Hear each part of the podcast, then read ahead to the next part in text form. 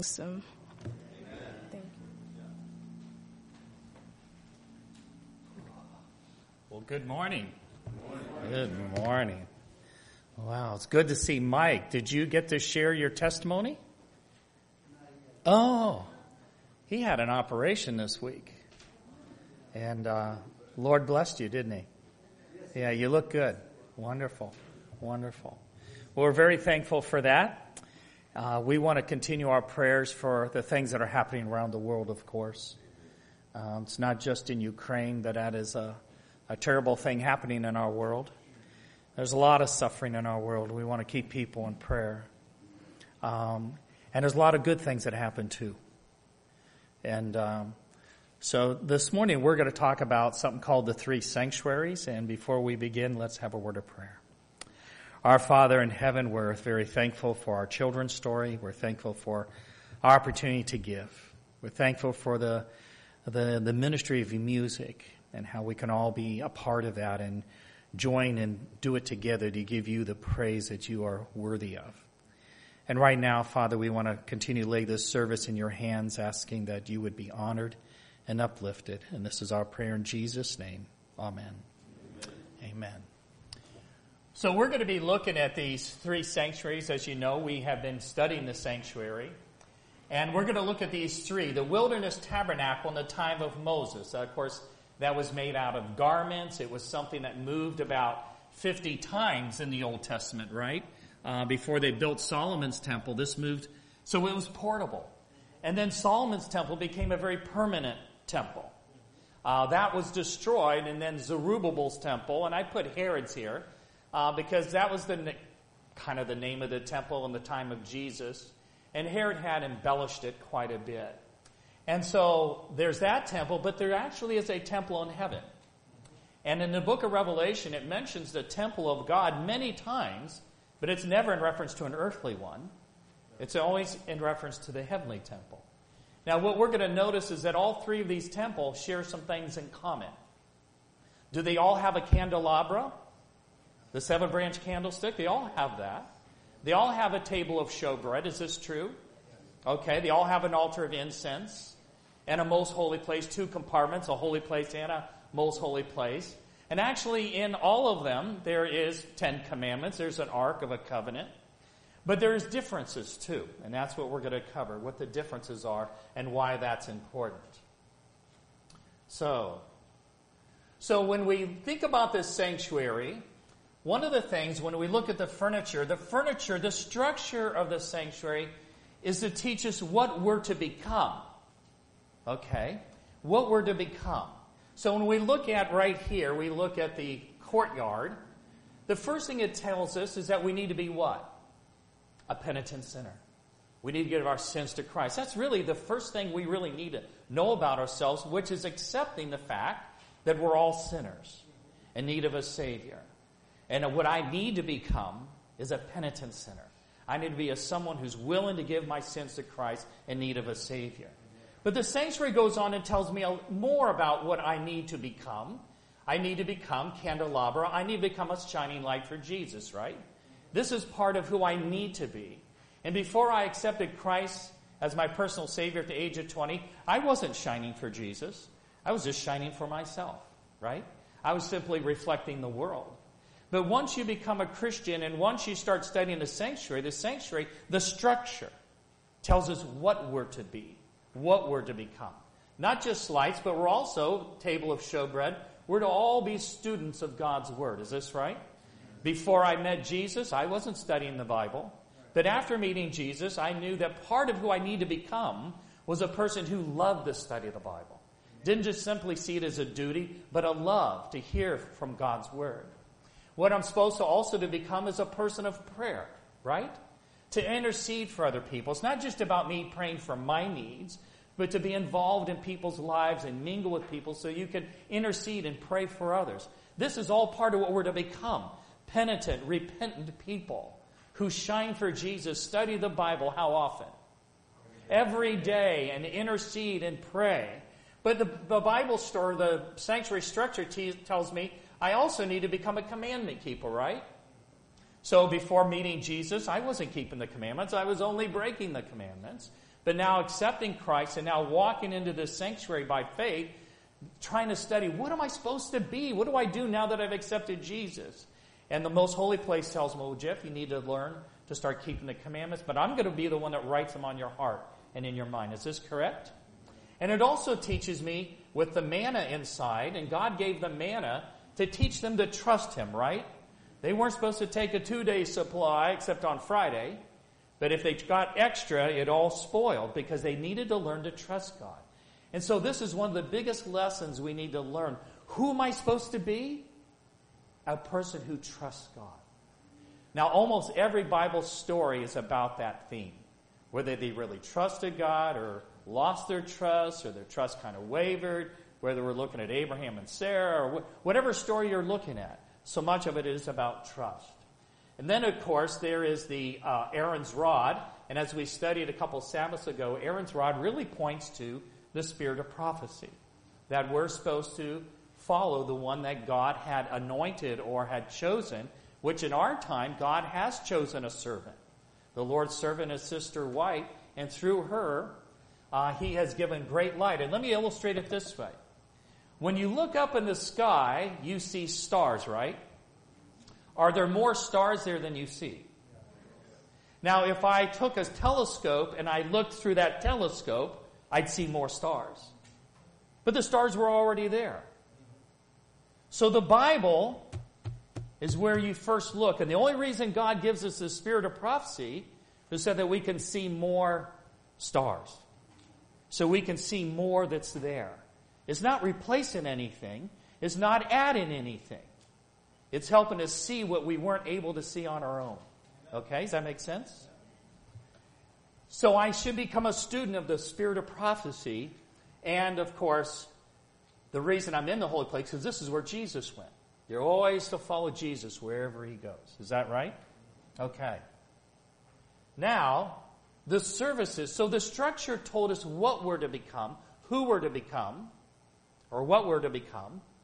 But the services, the burnt offering, everything they did in the, in the tabernacle is how we become. For example, this penitent sinner, he came to the door or this veil because this is part of a service. And he goes there and he prays over the head of the lamb, and the priest is there. And the priest will take the bowl, and as part of the service, he goes in and applies the, the blood in the four horns of the altar and sometimes sprinkle, sprinkles it before the veil, depending on what the offering was. This is a service. This isn't structure. It's a service using the structure. And as we study the services of the sanctuary, it tells us how to become a Christian. It's teaching us how to be what we're supposed to become. Okay? And so uh, we'll get into that in another sermon. And then here's another. So the service of how. How to become a penitent sinner? Well, I bring my sacrifice. I accept Jesus as my sacrifice. How do I become a light? We'll talk a little bit about it now. How do I become a light for Jesus? I have to be filled with what? The oil, and that would be filled. That was part of a service. They would fill the oil. Uh, they would eat this bread, and it'd have to be replaced, but it would have to be eaten. Um, and then, of course, the incense that I always make sure that my prayers are ascending with the merits of Jesus Christ. So every, every service that they did in the structure was teaching me how to become what I need to be. Okay? But all this is pointless unless everything we do is focused on the who's in the sanctuary. Because you can have a structure and you can have services, but without the who, Jesus, it means nothing. The Hebrews spent a lot of centuries, a lot of generations, and they had a structure. They daily had services, but they didn't know Him. And so it almost became pointless in a way. It wasn't going to save them. The structure can't save them. The service can't save them. It's who the structure and the service points to, which is Jesus. Jesus alone can save them. And it's about putting all of it together where it all draws us back to Christ. Okay? So let's go back to, and we'll get back to that towards the end of the sermon. But I want to now look at these three sanctuaries. So in Exodus 25 8, that patience read, it says, Let them make me a sanctuary that I may dwell among them. So there's man's part and there's God's part. Man's part was, Let them make me a sanctuary. Who made the sanctuary? God didn't build the sanctuary for them. Men had to make the sanctuary. What's God's part? He would dwell with them. You make me a sanctuary for my abiding, and I will dwell with you. And of course, as we can see, this is going to have reference back to us. Right? But man, of course, only could do it because God supplied everything. But when God says, I will dwell among you, what's he really mean? In us.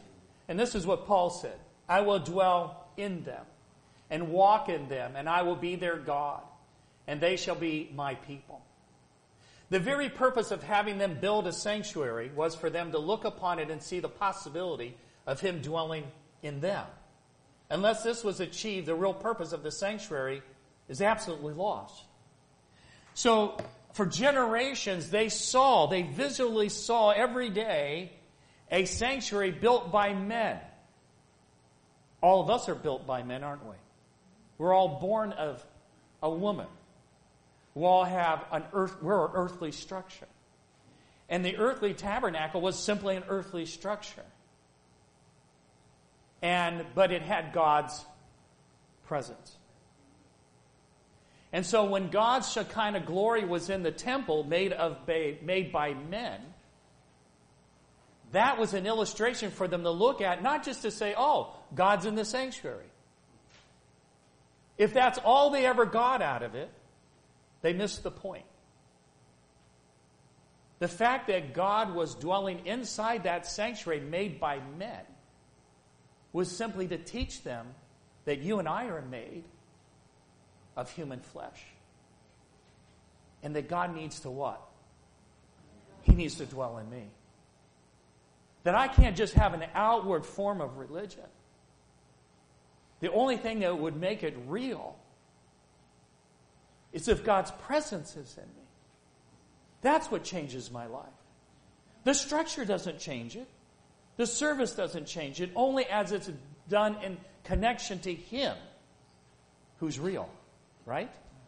Let's move on. Now, let me just, that last point. What happened, I think, to the Jewish people as they knew God was with them, they knew the Shekinah glory was in the tabernacle. But by not understanding that needed to be them, their God just became a national God. Does that make sense? And I think that's what's going to happen in the end of time with the Sunday laws. When you read Revelation 13 and the mark of the beast and everything, there's nothing in that chapter that talks about personal salvation. There's nothing about the Holy Spirit being in a person and being changed in the likeness of Christ. It's all about pushing religion and forcing people, and you can't buy and sell. It's all about nationalism. But if your God's only a national God, that won't save you. Which is exactly why all who take the mark of the beast will wind up in the lake of fire. Because the only thing that's going to save us is if this very God who gave the blueprint is actually in us. Okay? So men made the sanctuary, but they didn't come up with the design and the materials. God provided all this, right? So God told that He gave them the design. For see, saith He, that thou make all things according to the pattern shown to thee in the mount. So they had a pattern. Even the materials which they got coming out of Egypt, right? They came out with all those precious things of Egypt. And it says here in Exodus 35, and they came, everyone whose heart stirred him up, and everyone whom his spirit made willing. And they brought the Lord's offering to the work of the tabernacle of the congregation, and for all his service, and for the holy garments, and everything that was made. Whether it was that golden candelabra or whatever was made, the people gave, and God had provided. But they gave what God had given them. So God provides the design, God provides the materials, God even provided the talent, didn't he? See, the Lord hath called by name Bezaleel, the son of Uri, the son of Hur, of the tribe of Judah. He hath filled him with the Spirit of God in wisdom and understanding and in knowledge and all manner of workmanship.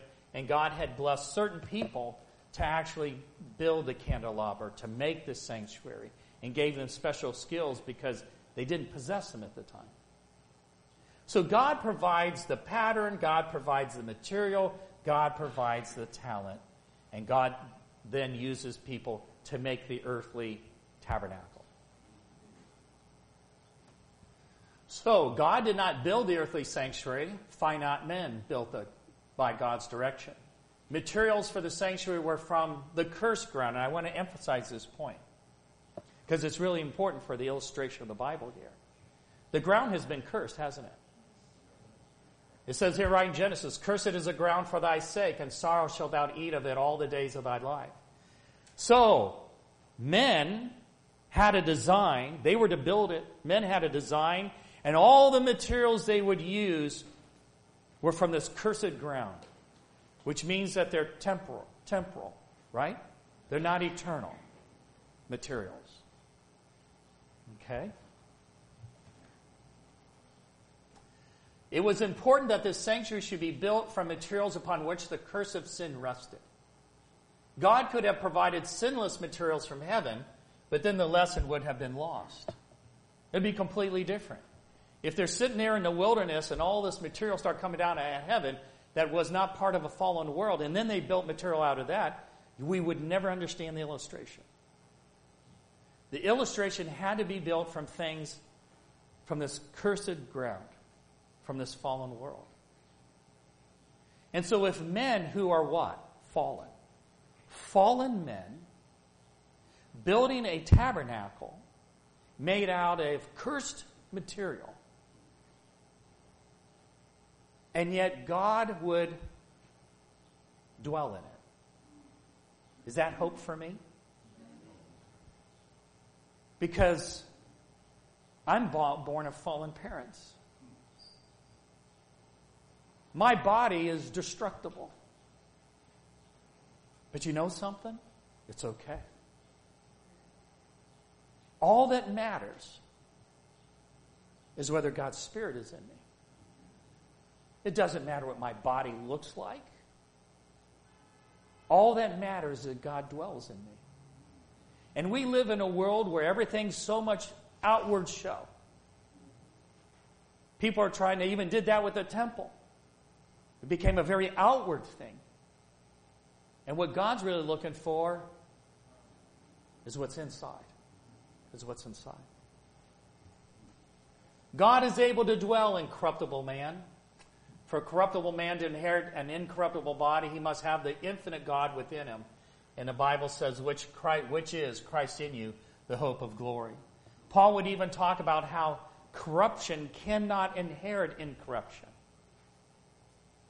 And that's true. Without Jesus living in here, we could never have an incorruptible body. But even though I have an, a corruptible body, I can have an incorruptible one. Why? Only because of Jesus who would dwell in us. He's the answer. As the sanctuary is built by fallen men, we are born of fallen parents. As the materials of the sanctuary came from the sin cursed ground, our bodies are corruptible and subject to death. We are earthly, God is heavenly. We are imperfect, God is perfect. We are finite, God is infinite and eternal. And the combination of the human and the divine is what prepares us for heaven. And this is why all the world's religions that focus on works can never work. You're going to improve something made of corruption and inherit incorruption? It's not possible. The only way you and I can receive eternity is if there is us who is corruptible. We can't, that's just the fact, that's what we are are combined to him who is incorruptible. That's the only hope of eternal salvation. Okay?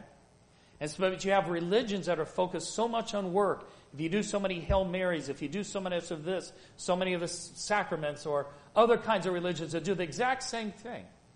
And we have to be careful as Seventh day Adventists, is not to start thinking, well, if I can just grit my teeth and keep all Ten Commandments, I'm going to make it to heaven. Because the reality is, we only keep these commandments because His righteousness is in us. That's the combination of the human and the divine. I can't make myself keep the commandments in my own strength. Corruption cannot keep the Ten Commandments. But his incorruptible life that he lived in our corrupted flesh, dwelling in me, allows me to change. It's a change that's happening within. The best example of the combination of the human and divine, which we just looked at in the sanctuary, where you have a corruptible temple, so to speak, with an incorruptible God's presence. But the best example is what? Is Jesus himself. Let them make me a sanctuary that I may dwell among them. So what John is saying here, in the beginning was the Word. And the Word was God, and the Word was God. Who's this? This is Jesus. Jesus is the Son of God. All things were made by Him, and without Him, not anything was made that was made. Imagine that. The Father creating the entire universe through His Son. But notice this, and the Word was made what? Flesh. Some translations would talk about how He indwelt among us, or He tabernacled among us, and we beheld His glory, the glories of the only begotten of the Father, full of grace and truth. Jesus perfectly illustrated the combination of human and divine. By becoming one of us, he became fully human. But he always was the Son of God. And he was born of the Spirit. And so we had this illustration because the whole sanctuary pointed to Christ. The sanctuary itself pointed us to a sanctuary made of corruptible things, but God's presence. Jesus comes in our fallen nature, bodies, tempted in all points as we are, yet without sin. Born of a woman, but also born of the Spirit, and always walked in the Spirit. Human and the divine. Human and the divine. Why is that important? Let's look at this. As fallen men built the sanctuary, so Christ was born of a woman. For as much then as the children are partakers of flesh and blood, he also himself likewise partook of the same flesh and blood. But he was born of the Spirit, and so he becomes, again, that perfect manifestation of the human and the divine. And here it says, in the faith I live by. Why did Jesus do this? Taking humanity upon himself, he came to this earth and by a life of obedience showed that God has not made a law that man cannot keep. He showed that it's possible for man to perfectly obey the law. Those who accept Christ as their Savior, becoming partakers of His divine nature, are enabled to follow His example, living in obedience to every precept of the law. Jesus came here, number one, to honor His Father's name. Satan had so misrepresented God's character that Jesus came to show us the Father. That alone would be a great reason for coming. But Jesus also came to live a perfect life, to be the perfect sacrifice for our sins. But Jesus did something more. He became a perfect example of how a person, though born with this fallen flesh, with God's presence, could live a life in perfect obedience to all of God's Ten Commandments. Is that right? He becomes that perfect illustration. So we see the illustration played out in the sanctuary, which points to Jesus, and then Jesus all of a sudden he comes on the scene and he demonstrates that in his life. So let's look at this Herod's temple now. Both are made by fallen human beings, right? Here's the portable sanctuary, here's the is the permanent structure made of a sin cursed earth, right? Both. Made according to a pattern, is that right? God's Shekinah glory was, in, was present in the one in the wilderness, but in Herod's temple, That's the difference. What a difference, though. That singular difference, everything else is the same. But that singular difference is an eternal difference. Because Herod's temple would represent an unconverted state. You can have a structure. You can have services. But without God's presence, there's no life in it. And the wilderness tabernacle would represent a converted state. You got the structure, you got the services, but more important, you got God's presence. What a difference between the two. But what was wrong with Herod's temple? From great controversy, the disciples had been filled with awe and wonder at Christ's prediction of the overthrow of the temple and they desired to understand more fully the meaning of his words. Herod the Great had lavished upon it both Roman wealth and Jewish treasure. And even the emperor of the world had enriched it with his gifts.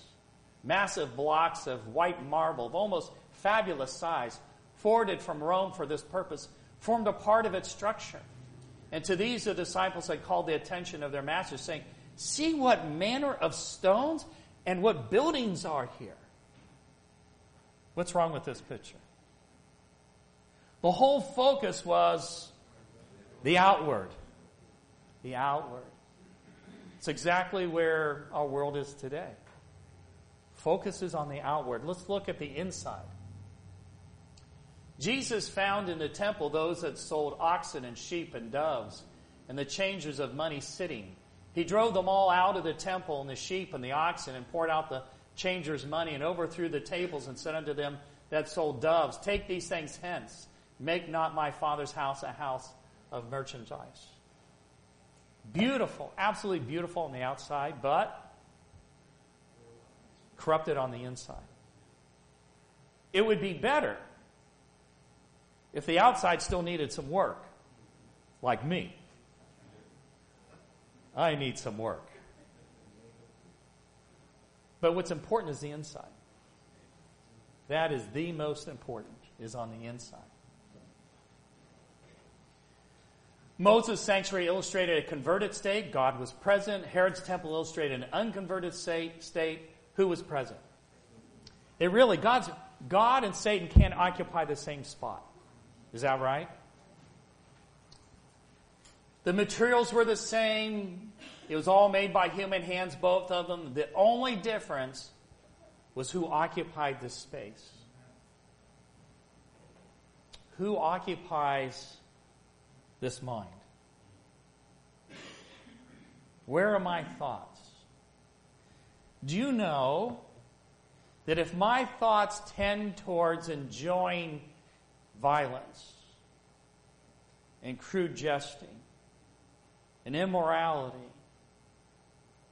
who's, who am I giving opportunity to take up residence in this temple? Is that a fair statement?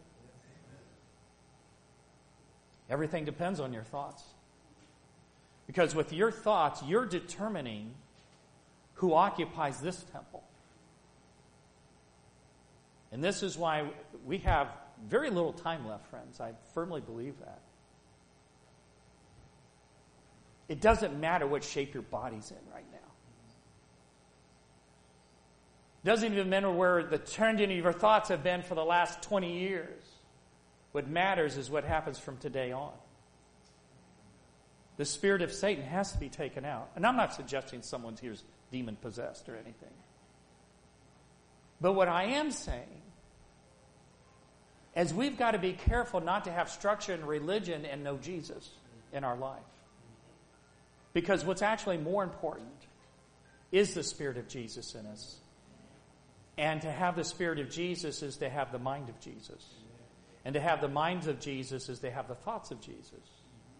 And that's what gets us to see people and treat people differently is because we have the mind of Jesus. Which is how we invite him to take residence in this temple. Jesus said to the scribes and Pharisees, this seems a little strong, You're of your father what? The devil. And the lust of your father you will do. He was a murderer from the beginning and bode not in the truth because there's no truth in him. When he speaketh a lie, he speaketh of his own, for he's a liar and the father of it. Some speakers would go so far and say that when we're born, we have the spirit of Satan. When I look at a baby, I see them as being fairly innocent, but they have a fallen nature. But what they need is Christ's Spirit in them. They're just a body made of corruption, corruptible seed. And the most important thing, our little Julia, who was born May 16th, she's got a body, but she needs God's Spirit in her. That'll be the most important thing for little Julia is to know Jesus. Nothing will be more important for her little life than that. No matter how her body turns out, it's the spirit inside of her. And that's the job of parents and grandparents and every member's influence on one another here is to help one another have more of the Spirit of Jesus in us. These Pharisees, they all came from the lineage of Abraham, and that's why they thought their body, so to speak, was better than everybody else's. My father's Abraham. But they still just had a corruptible body, right? Even the high priest, Caiaphas. All he had was flesh and blood. There wasn't anything special about his body just because he was a Jew. What mattered was whether he accepted Jesus. That's all that mattered. And of course, in our society, with all the racism, some people think they have a better body than somebody else. How foolish is that? Think about it. How foolish. Nicodemus said, Verily, verily, I say unto thee, except a man be born again, he cannot see the kingdom of God. That which is born of the flesh is what? It's just, it's just a fact. And that which is born of the Spirit is spirit. You know, Nicodemus, and kind of going back and forth with Jesus a little bit, can a man again be born in his mother's womb? Well, what if he could? What difference would it make? Well, maybe I'd make better decisions. I'm going to try to get reborn again in my mother's womb. Hopefully, I'll make better decisions. Is he going to? Without Jesus? No. It's the same fallen flesh. Flesh is flesh. So don't complain about your flesh. I know none of us chose to be born in a fallen world, but here we are. But we have this one opportunity in life.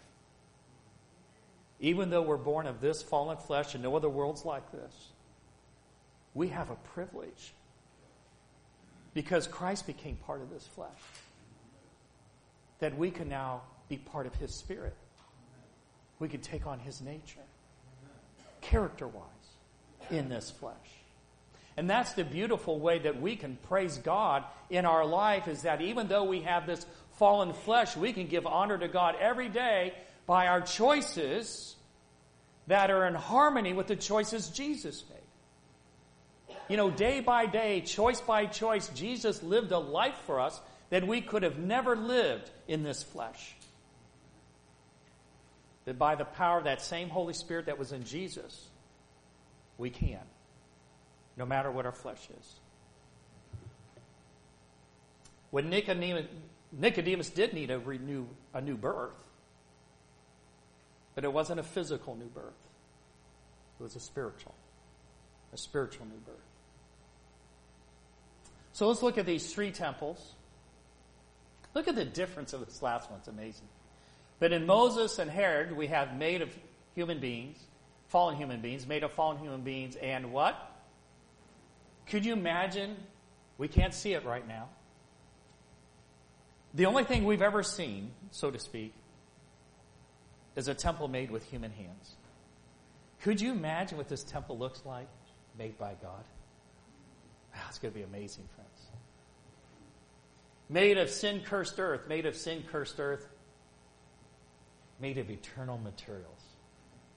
Eye hath not seen, nor ear heard. You imagine how beautiful this temple is. This is the temple we want to be in, isn't it? Made according to the pattern, made according to the pattern. It is the pattern.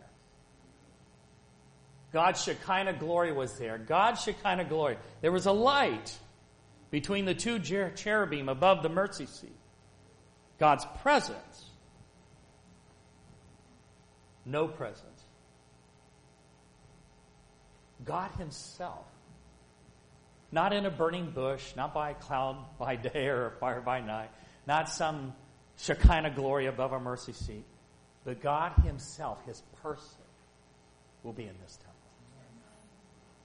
This is why it's important for us to talk about the sanctuary because it's it's where it's, we want to experience this. We don't have any choice here, right? We're just simply made of the earth. That God can be in us, preparing us for this. Wow.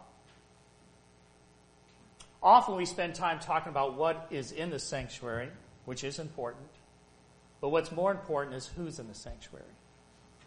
We need to spend more and more time talking about who's in the sanctuary, and I think this might be my, one of my last ones here. And the reason is, as illustrated in the sanctuary, the penitent sinner would bring his lamb, and on his knees he'd lean with all his weight, confessing his sins upon the forehead of the lamb.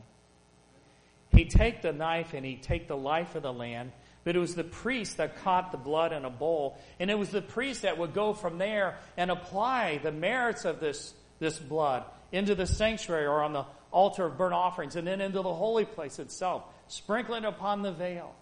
But the penitent sinner, once he'd taken the, the life of the lamb, that was all he was going to do in the sanctuary. And he never got in the sanctuary, he was just in the courtyard. That's all he could do. But more had to be done.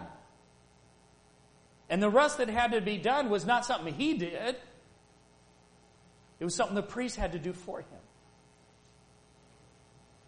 It's not enough for me just to confess. I have to have an intermediary. I need to have a mediator, Jesus, who appropriates his shed blood for me.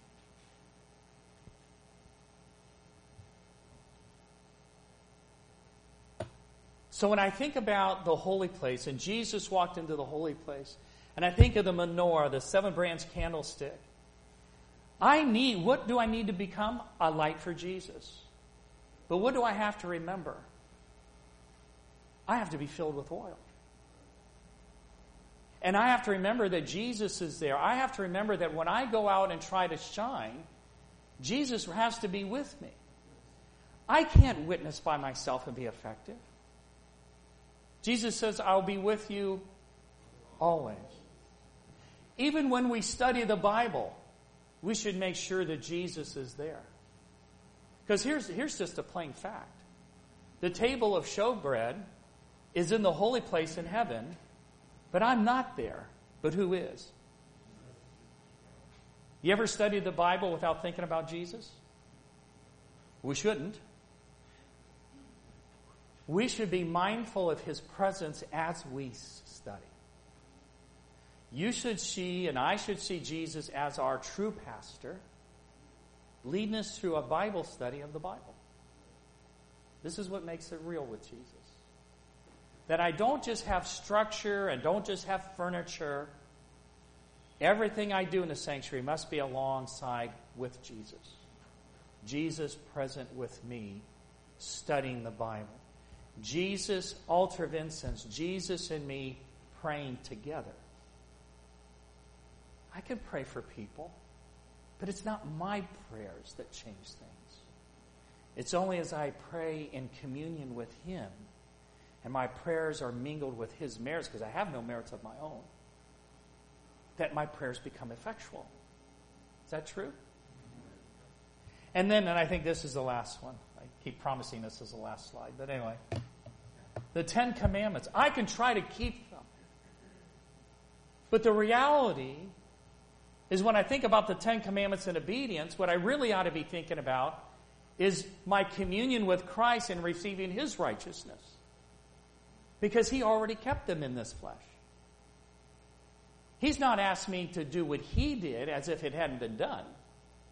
He's already done it for us. And so, in keeping the commandments, what we're really doing is receiving His life.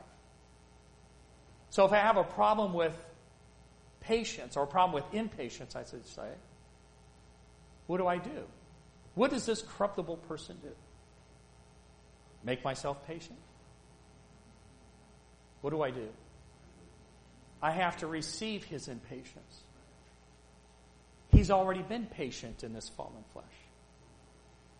He's already loved and died for his enemies in this fallen flesh. What I need to do is say, Father, this person's really bothering me. I have these ill feelings. Let me have your love for this person. May I receive. I can't make myself more loving.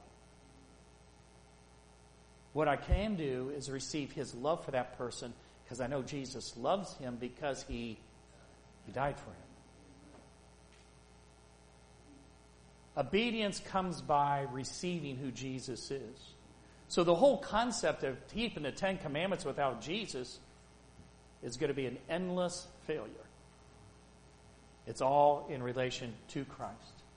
The manna, trusting, trusting God is about thinking about what Jesus has already done for us. If He's already died for me, can I trust Him that He'll get me through this situation? And lastly, Aaron's rod there, as we saw referring to the spirit of prophecy in our previous study, is that when I pick up a spirit of prophecy book, whether it's Desire of Ages or whatever, again, I want to have the mindset that I want Jesus to be front and center, and I want Him to be, along with the Holy Spirit as my teacher, but I know the Holy Spirit's going to teach me about Jesus in this. And so as we read, we're always looking, what is this telling me about who Jesus is? Tell me about his character, which is ultimately telling about who I can become, right? Because we're to put on Christ. So basically, in closing, the sanctuary, the structure tells us what we're to become. The service is how we become. But ultimately, none of it means anything unless we're following him who is in the sanctuary because He's the one that makes it real. So I want to encourage each one of us to find a time every day to just go through the sanctuary step by step and allow Jesus to become real as we make Him first, most, and best in our life. And as we draw closer to Him, we will draw closer to one another. And this is how we help others in the world who are caught in darkness to come out of darkness and become part of His marvelous light by how we live and by whose Spirit is in us. Before we have our closing prayer, our closing hymn,